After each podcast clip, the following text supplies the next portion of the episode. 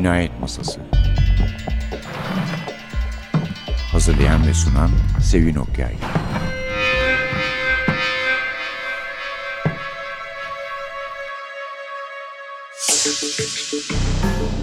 Merhaba, NTV Radyo'nun Cinayet Masası programına hoş geldiniz. Efendim bugün size tanıdığımız bir yazardan Camille Lackberg'den bir kitap sunuyorum. Vaiz yazarın bir dizisinin yeni kitabı. Doğan Kitap'tan çıktı. Elif Günay Türkçe'ye çevirdi. Orijinal adı The Preacher ama daha da orijinal adı yani gerçek orijinal adı İsveççe adı Predikanten. Tanıdığımız kahramanların yer aldığı bir seri. Çünkü burada yayınlanan ilk kitabı Buz Prenses, Is Prinsessa ile tanımıştık onları. Bir yazar, yazar Erika ve polis memuru Patrick orada da esrarı çözüyorlardı. Aynı kahramanlar olduğuna göre isterseniz önce bir Buz Prensesi hatırlayalım. Ondan sonra bu kitaba geçeriz. Kahramanlar aynı olduğu gibi mekan da aynı. Çünkü Camille Lackberg bütün kitaplarına mekan olarak kendisinde doğup büyüdüğü kıyı kasabası, tatil kasabası olan Fjällbacka'yı seçmiş. Yani tahminimiz böyle okunuyor. Alnın üzerindeki iki nokta bizi düşündürüyor. Ne yazık ki İsveççe telaffuz işimiz yanımız bunca İskandinav yazara rağmen zayıf kaldı. Herhalde bunu bir şekilde halletmek lazım. Ama bu adı da söylemek zorundayız çünkü mekan orası. Evet burada ilk kitapta böyleydi. Bu kitapta böyle. Yani aynı yerdeyiz. Dolayısıyla öyle de yabancılık çekmeyeceğiz. Camille Lackberg'in ilk kitabıydı Buz Prenses ancak İsveç'te 2002'de yayınlanmıştı. Mesela ben bu kitabı hayli önce okumuştum. Bu kitapta henüz yayınlandı. Umarım devam eder Doğan Kitap. Lackberg'in kitaplarını yayınlamaya. 8. kitaba erişti çünkü yazar. Son kitabı Angela Makersan ile hatta bir de 2011 Ağustos'unda çekilmeye başlanan ve kitaplardaki karakterler üzerine kurulu TV dizisi Fiyelbakka cinayetleri var. İlk kitapta aynı zamanda Müfettiş Melberg'de tanışmıştık. Müfettiş Melberg aşağı yukarı benim polisiye edebiyatta gördüğüm en sevimsiz karakterlerden biridir ama elbette Lackberg onu isteyerek böyle yaratmış. Bayağı da iyi bir karakter yaratmış. Kendisi de zaten karakterini fevkalade nahoş ve beceriksiz biri olarak tanımlıyor. Aynı zamanda da komik. Çünkü saçları dökülmüş başının tepesinde. Mesela onu gizlemek için saçlarını karga yuvası gibi topluyor. Gömleğini göbeği yüzünden bir türlü pantolonuna sokamıyor. Üstelik o gömlekte kahve lekeleri de var. Ayrıca da kendini Tanrı'nın nimeti sanıyor ve bütün kadınların onu beğeneceğinden emin.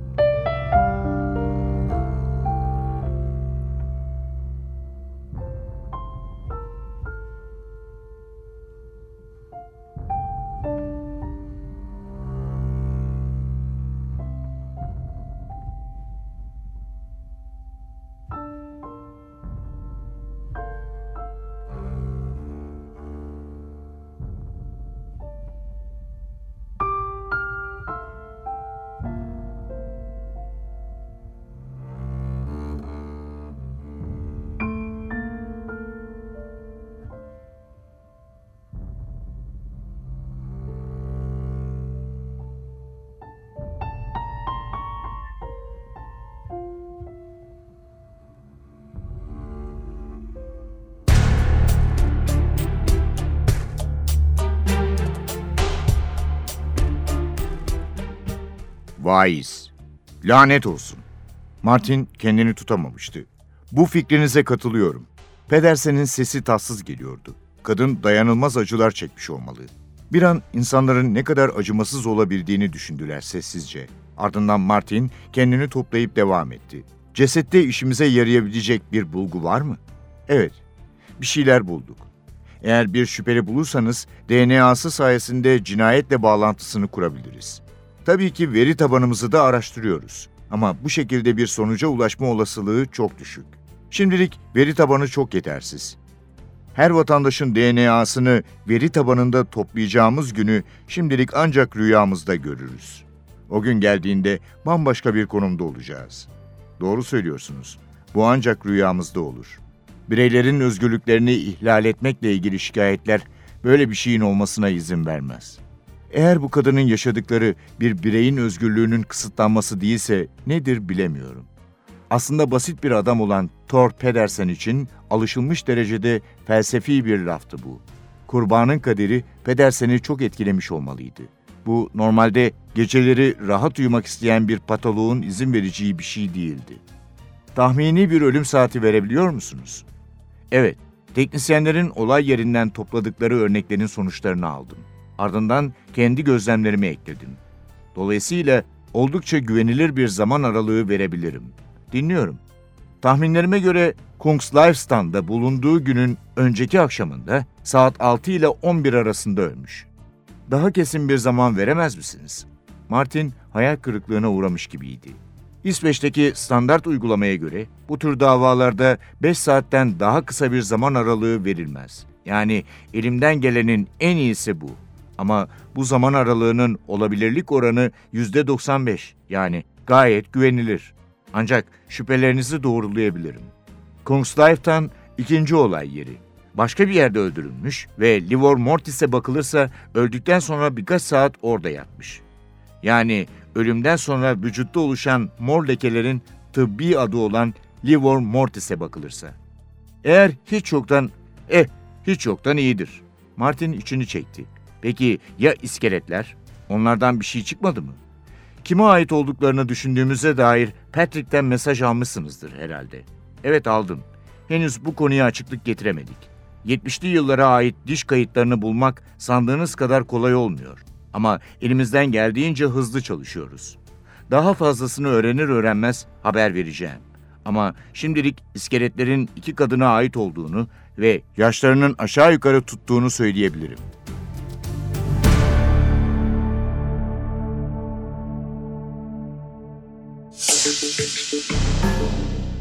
Dedektif müfettiş Melbert'ten söz ediyorduk ama bizim tabii bu kitapta tanıdığımız esas karakter Erika. Erika'nın kendisi. Erika Falk.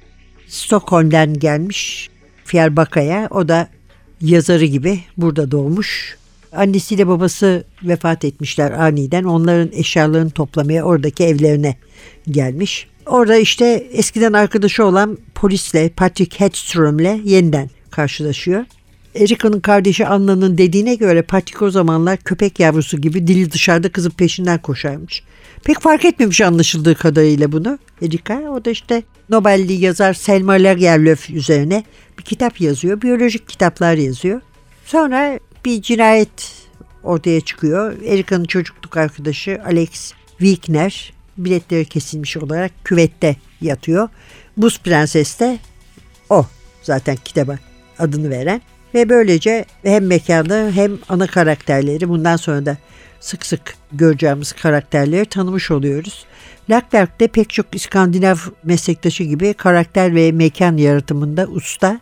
Sadece olay örgüsünün değil onların da üzerinde duruyor ve ayrıntılarıyla anlatıyor karakterleri de mekanı da. Dediğim gibi bütün kitaplarıyla TV dizisi de aynı mekanda geçmiş. Ama doğrusu olay örgüsünde de son derece başarılı olduğunu söyleyebiliriz. Yani özellikle ikinci kitapta yani bizim okuduğumuz kitapta daha da başarılı olduğunu düşünüyorum. Bu arada nedir bu kitaplar onları da söyleyelim isterseniz. Yani Türkçe'ye çevirmişse Türkçe adını da vereceğiz tabii. Efendim birincisi Buz Prenses, The Ice Princess, Is Princess Sam. İkincisi bugün takdim ettiğimiz Predikanten, The Preacher, Vaiz. Üçüncüsü Stan Huggalen, The Stonecutter 2005'te yazmış. Her yıl bir tane yazıyor neredeyse ikinci kitaptan beri. Sonra Olix Fogen, The Gallows Bird 2006, Tiskungen, The Hidden Child 2007, Seo Frun, The Drowning 2008, Fierwachteren, The Lost Boy 2009 ve son kitabı Ongla Makerskan, The Angel Maker's Wife. Bu da 2011'de demek ki neymiş? Yani yeni kitabında eli kulağındaymış diye düşünebiliriz. Fielbaka bu kitaplara sahne olan yer Göteborg'un yaklaşık 140 kilometre kuzeyinde Bohuslen denen yerde 17. yüzyılda bile bir balıkçı köyüymüş burası. Tarihi yerleri var. Zengince bir tarihi var. Adını da köyün çevresini kuşattığı kayadan alıyor. Yazları binlerce turist geliyor. Yılın geri kalanında bin kişi yaşıyor orada dört mevsimde de. Küçük olmasına rağmen otelleri, kafeleri ve dükkanları var.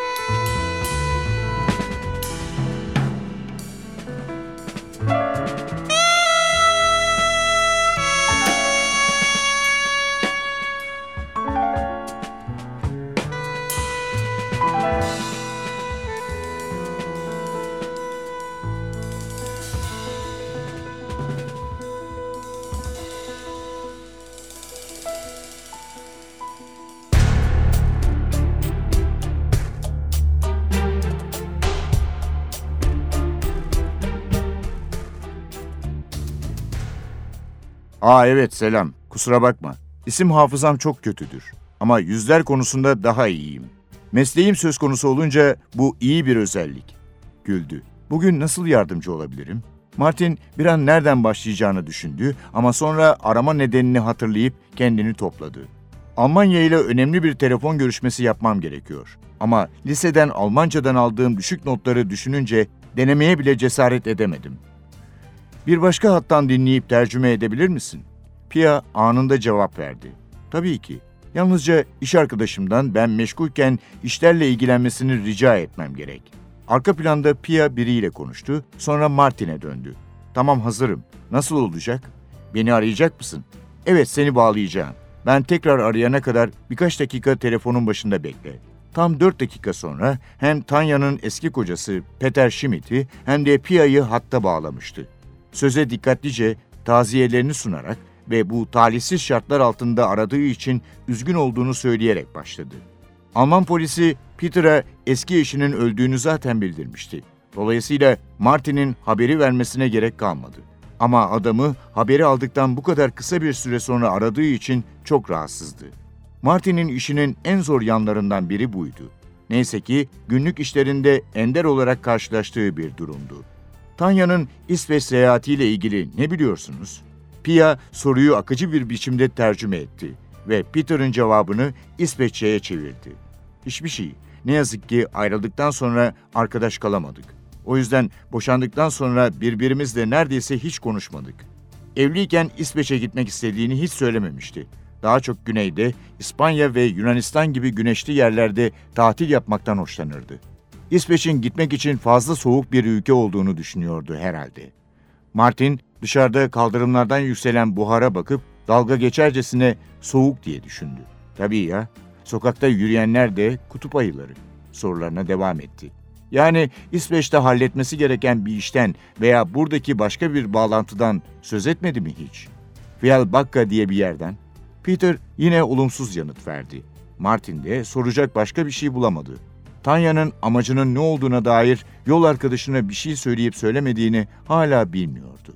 Ama Peter'a teşekkür edip telefonu kapatacaktı ki aklına son bir soru geldi. Sorabileceğimiz biri var mı? Alman polisinin dediğine göre tek yakını siz misiniz? Ama belki bir kız arkadaşı vardır.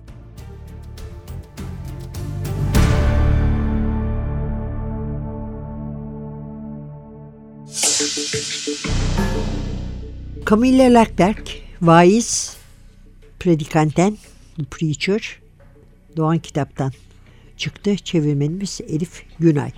Kitap küçük bir oğlanın bir yaz sabahı macerasıyla başlıyor. Elbette ki Fiyelbaka'daki bir yere gidiyor. Kungsklaften yarığı diye bilinen tarihi bir yere. Orada çok mutlu bir şekilde oynuyor. Hayali düşmanlarla boğuşuyor. Bir Kızılderili gördüğünü sanıyor. Pusuda bir Kızılderili. Bu Kızılderili çıplak bir kadın cesedi çıkıyor. Üstelik de gözün dikmiş ona bakan bir ceset. Oğlan derhal eve koşuyor. Polise haber veriliyor tabii. Patrick Henstrom o sırada yıllık izinde. Çünkü Erika doğumu çok yaklaşmış bir şekilde hamile. İsveç'te çok ender rastlanan sıcaklıkta bir mevsim geçiriyorlar. Dolayısıyla zaten yerinden kıpırdamakta zorluk çeken Erika bir de kanter içinde ortada dolaşmak zorunda kalıyor. Ama Patrick'in işine ne kadar önem verdiğini bildiği için biraz da sıkılmış herhalde sürekli evde olmasından. Bir şey demiyor yani bakabilir miyim davaya diye sorduğunda. Geliyorlar ki işte kadın öldürülmüş yani tabii bir ölümle ölmemiş. Ve cesedi incelemek için görevliler geldiğinde bakıyorlar ki altında da iki tane iskelet var. Bu iskeletler 1979 yılında kaybolan ve birbirine hiç ilgisi olmayan yani aynı olay değilmiş gibi kaybolan çok farklı iki kişinin iskeletleri. Tabii hal böyle olunca iş bütün bütün bir heyecan kazanıyor. Muammalı bir hal alıyor. Bu kadınlar da çünkü dedim ya birbirinden pek ilgili insanlar değil. Bir tanesi işte küçük yaşta, genç, çok genç yaşta çocuk sahibi olmuş. Annesiyle yaşayan. Zaman zaman ondan çok ender olsa da gece dışarıda işte partilere, publara gitmek için izin alabilen Siv. Öteki de ailesinin göz bebeği, uslu kızı Mona. Polis o zaman yani kayboldukları zaman ikisini de çok uzun süre aramış ama hiçbir ize rastlamamışlar. En üstteki ceset ise yani küçük oğlana gözlerini dikmiş bakan ceset ise Tanya adlı bir Alman turist. O da oradaki kampta kalıyormuş. Onun da ne yaptığı, neden buraya geldiği, neden başına böyle bir iş geldiği bilinmiyor. Dolayısıyla Patrick'in işi hiç de kolay değil.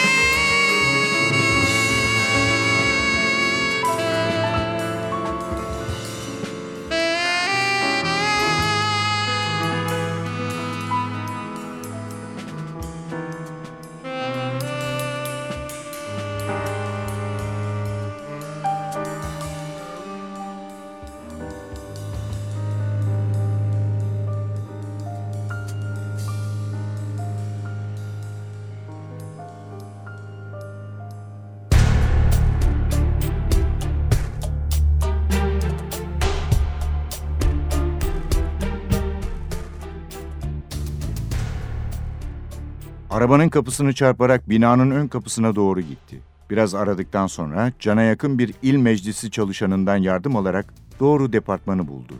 Aradığı üç kişi de bekleme odasındaydı. Telefon teline dizilmiş kuşlar gibi hiç konuşmadan doğruca karşıya bakarak yan yana oturuyorlardı. Ama Patrick kendisini gördüğünde Solveig'in gözünde bir kıvılcım parladığını fark etti. Kadın ayağa kalktı. Sallana sallana yürüyerek onu karşılamaya geldi. Bütün gece gözünü kırpmamış gibiydi. Giysileri buruşuk ve ter içindeydi. Yağlı saçları darmadağındı ve gözlerinin altında mor torbalar oluşmuştu. Robert da aynı derecede yorgun görünüyordu. Bir tek Linda berrak bir bakış ve düzgün giysileriyle ayık görünüyordu. Ailesinin dağılmakta olduğundan hala haberi yoktu. Yakaladınız mı? Solveig, Patrick'in kolunu sıkıca tuttu. Ne yazık ki yeni bir bilgi elde edemedik. Doktorlardan haber alabildiniz mi? Robert başını salladı. Hayır ama hala ameliyathanedeler. Beyindeki basınçla ilgili bir şey varmış. Sanırım kafatasını açıyorlar. İçinde beyin bulurlarsa şaşarım. Robert, Solveig sinirle dönerek oğluna ters ters baktı. Ama Patrick ne yapmaya çalıştığını anlayabiliyordu. Kaygısını gizlemeye, espri yaparak baskıyı azaltmaya çalışıyordu. Bu kendisinde de genelde işe yarayan bir yöntemdi. Patrick boş sandalyelerden birine oturdu, de oturdu. Zavallı oğluma bunu kim yapmış olabilir?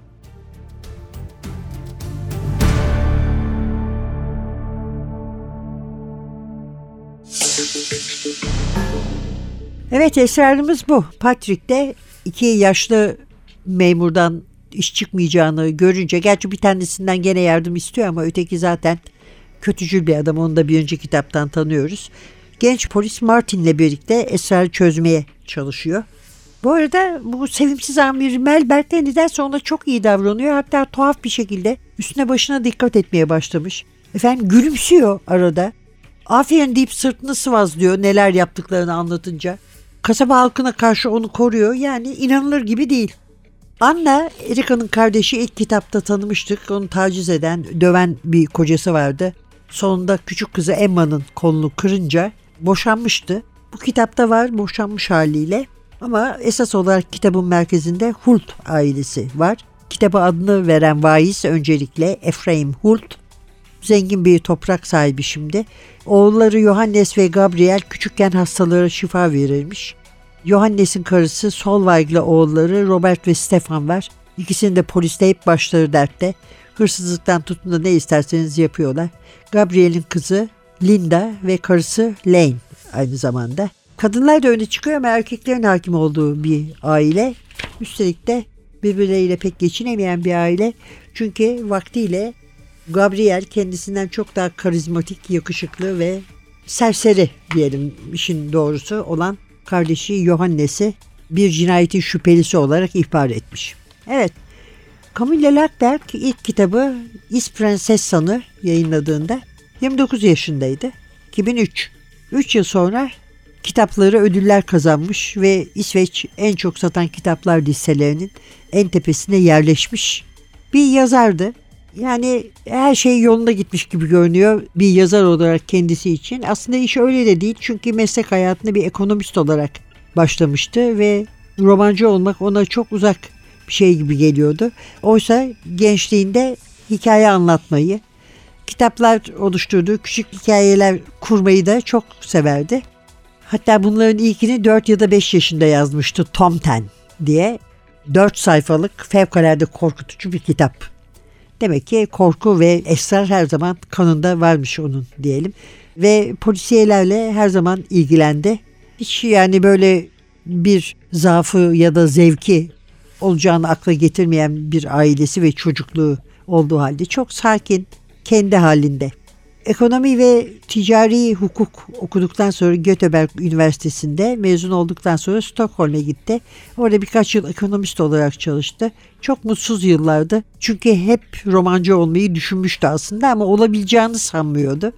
Sonunda kocası, annesi ve erkek kardeşi ona Noel hediyesi olarak bir yazma kursu, polisiye yazma kursu hediye ettiler. Ort Front'taki Yazarlar Birliği'nin düzenlediği bir kurstu ve burada eğitim görürken, çalışırken daha sonra ilk romanı olacak kitap ortaya çıktı.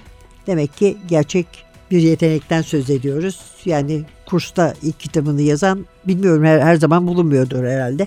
Camille Lackberg de bundan sonra hiç arkasına bakmadı diyelim. Bu doğduğu yeri kullanmasını da hocası tavsiye etmiş. Demiş ki her şeyini bildiğin ayrıntılarına vakıf olduğun bir yer kullan. O da kendi doğup büyüdüğü yeri seçmiş haliyle. Evet efendim bugün size Camille Lackberg'in Vaiz Predikanten adlı kitabını sunduk. İngilizce adı The Preacher eğer arayacak olursanız. Elif Günay Türkçe'ye çevirdi. Önümüzdeki hafta bir başka cinayet masası programıyla şu sırada pek korkunç bir şeyler yapmıyoruz. Oysa kitap korkunç yani. Bakmayın ben sakin sakin anlattım. Gene karşınıza çıkmayı umut ediyoruz. Mikrofonda Sevin Masa'da Hasan size eh yani gerilim dolu günler diler diyelim. Hoşçakalın.